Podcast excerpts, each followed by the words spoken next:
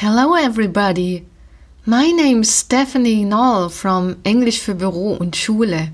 Welcome to my podcast series Business English. I very much enjoy helping people with their business English skills, thereby improving their job prospects. I had graduated from Fachhochschule Aachen and Coventry University with an honors degree in business studies. I have worked in international business environments and therefore know what is the right language to speak at the right level. Is it visionary language at CEO level or is it practical English in administration? My mission is helping people to communicate in English all over the world. You can book a lesson by sending me an email at spknoll at t-online.de or call my mobile or contact me via Skype. If you want to know more about introductions, please stay tuned. Wie stelle ich mich in einem Geschäftsumfeld vor? Beginnen können wir mit Hello oder natürlich Good Morning, Good Day, Good Afternoon.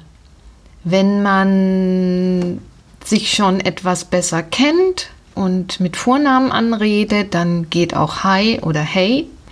Und als nächstes natürlich My name is oder I am. Besonders bei den Amerikanern abgekürzt auf My name's, I'm, My name's Stephanie, I'm Stephanie.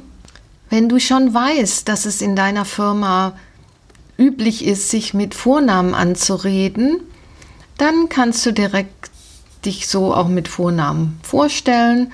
Ansonsten hör darauf, was dein Gesprächspartner sagt.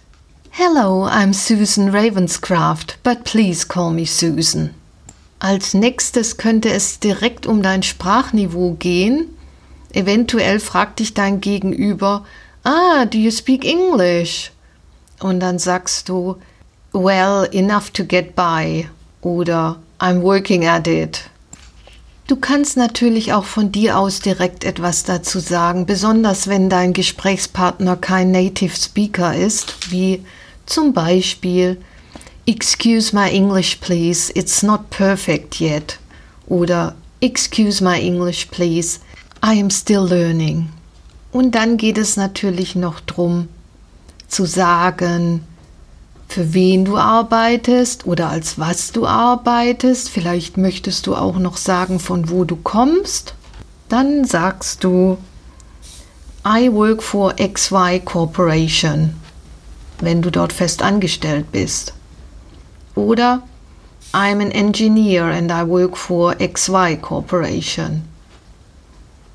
Oder wenn du freiberuflicher Ingenieur bist und in einer Firma nur vorübergehend bist für ein Projekt, dann sagst du, I'm an engineer and I'm working for XY Corporation at the moment.